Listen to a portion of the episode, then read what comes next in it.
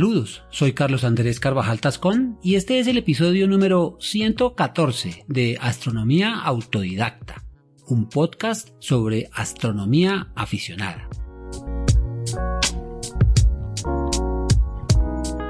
Bienvenidos.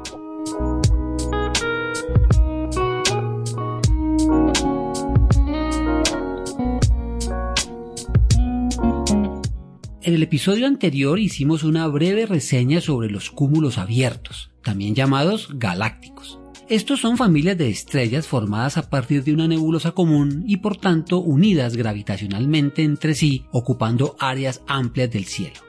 Estas agrupaciones típicamente pueden contener desde unas pocas docenas hasta unos cientos de soles de casi la misma edad. Todas se separan relativamente pronto, en términos astronómicos, y sus miembros terminan sus viajes sueltos haciendo parte de la población general de la Vía Láctea. En esta ocasión daremos algunas líneas sobre la observación de estos hermosos objetos.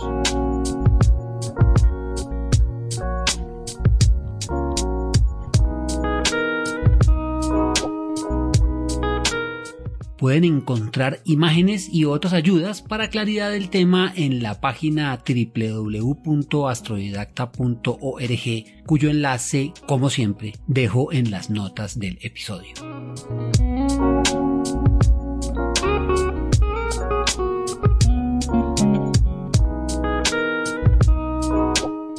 Para el aficionado, la observación de cúmulos abiertos es una experiencia muy gratificante. En una noche clara y sin luna se pueden divisar alrededor de una docena a simple vista. Sin embargo, solo cuando se examinan con unos binoculares o telescopios a bajos aumentos revelan su verdadera belleza. Quizás lo más agradable de contemplarlos reside en que no hay dos exactamente iguales porque cada uno tiene su propia personalidad. Como muchos tienen más de un grado de tamaño, los binoculares o telescopios de campo amplio son excelentes para su exploración, puesto que, con bajos aumentos y campos amplios, podemos recorrer suficiente área del cielo para verlos en su totalidad, poniéndolos en contexto además con los objetos vecinos. Entonces, en principio, solo necesitaremos nuestros ojos y unos binoculares 10 x 50 o 7 x 50 o los que tengamos disponibles, ya que estos instrumentos tienen campos de visión de más o menos 5 grados que permite verlos en su totalidad.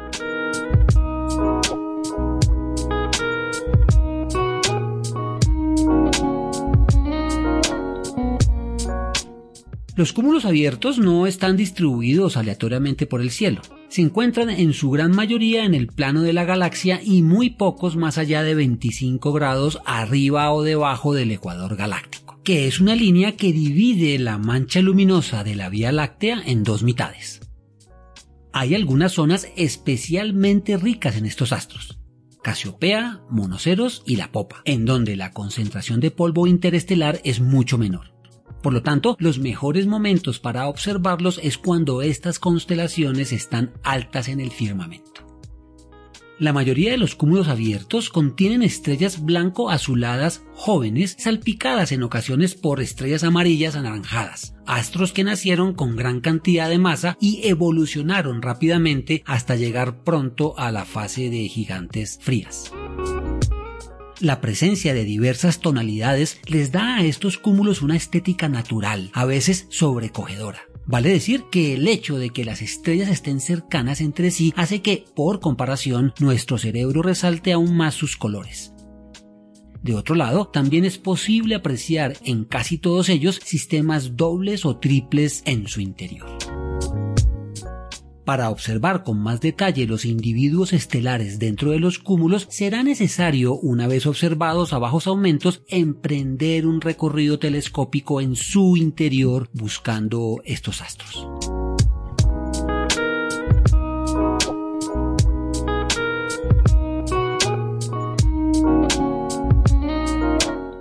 Hay muchos cúmulos que pueden ser observados a simple vista o con binoculares. Seleccionamos algunos a manera de ejemplo pero antes de comenzar la tarea debemos asegurar ciertas condiciones.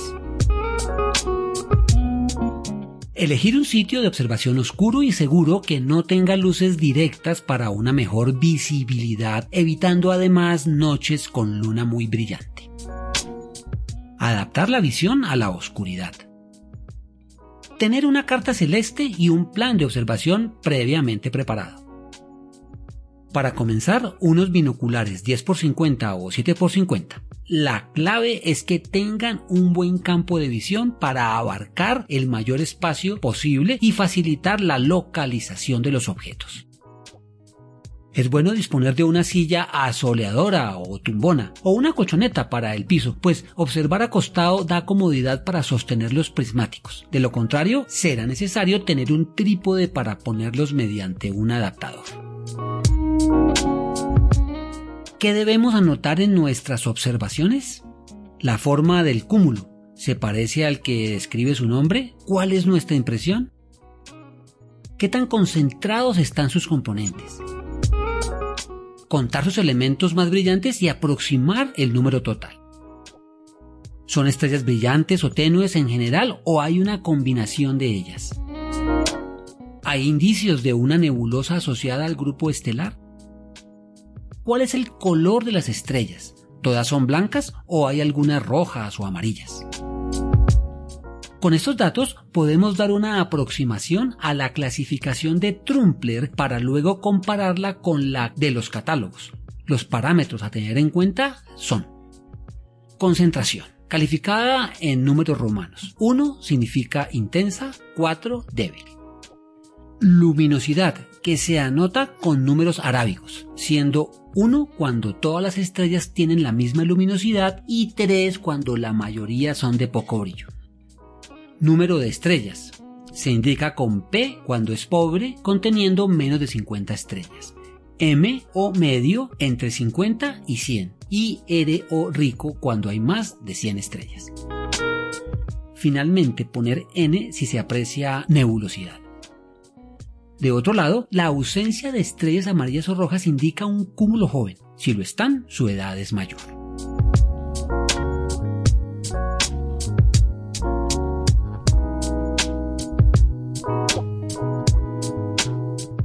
Algunos cúmulos populares son las Íades en Tauro, son los astros que forman la cabeza del toro.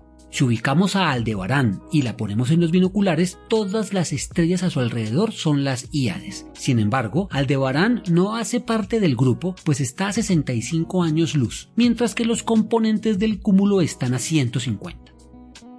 A simple vista, aparece como un grupo en forma de V pequeña, formado por una docena de estrellas, aunque los telescopios muestran más de 200 la mejor época de observación es de enero a abril.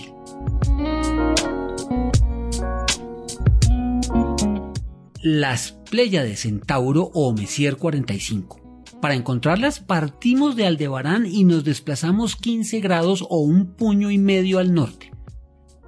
Es un impactante grupo de 6 a 7 astros de acuerdo con la claridad de la noche y nuestro ojo. Con binoculares se ven claramente que exhiben un hermoso color azul además de decenas de estrellas acompañantes. Su tamaño angular es del doble del diámetro aparente de la Luna, por lo que el uso de telescopios no es adecuado a menos que vayamos a realizar un barrido por sus componentes individuales. Es posible que podamos en cielos muy buenos percibir la nebulosidad que las rodea, aunque ciertamente esto es difícil. La mejor época de observación es de enero a abril.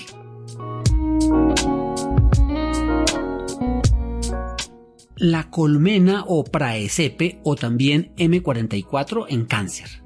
Este cúmulo se encuentra en el centro de las estrellas más brillantes de la constelación, pero dado que estas son tenues, no lo veremos directamente, sino buscándolo a medio camino entre las estrellas Régulo en Leo y Pollux en Géminis. La mejor época para verlo entre marzo y junio.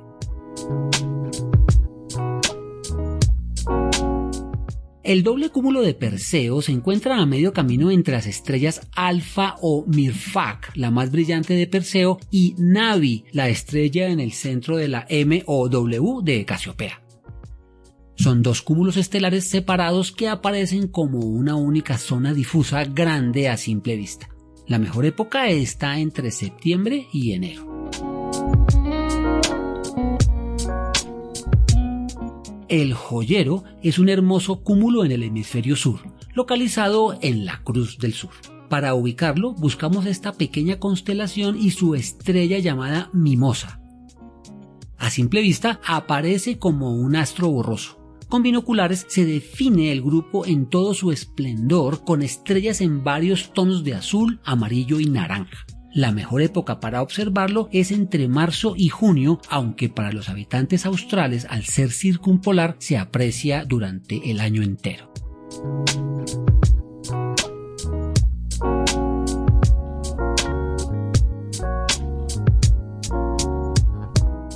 Estos fueron algunos ejemplos de cúmulos abiertos fáciles de encontrar y observar.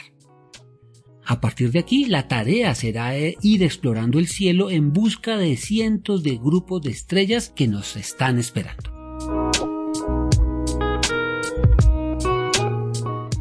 Agradezco la revisión de este tema a mi padre Luis Carvajal, que ha sido mi compañero incondicional de afición y observación.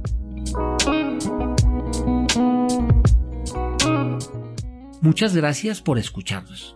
Esperamos que esta información haya sido de utilidad para conocer, recordar o repasar los conocimientos básicos en astronomía aficionada. Queremos recordarles que al suscribirse, calificar y compartir los episodios, las plataformas difundirán ampliamente el podcast, con lo cual podremos llegar a más aficionados y a aquellos que aún no lo son.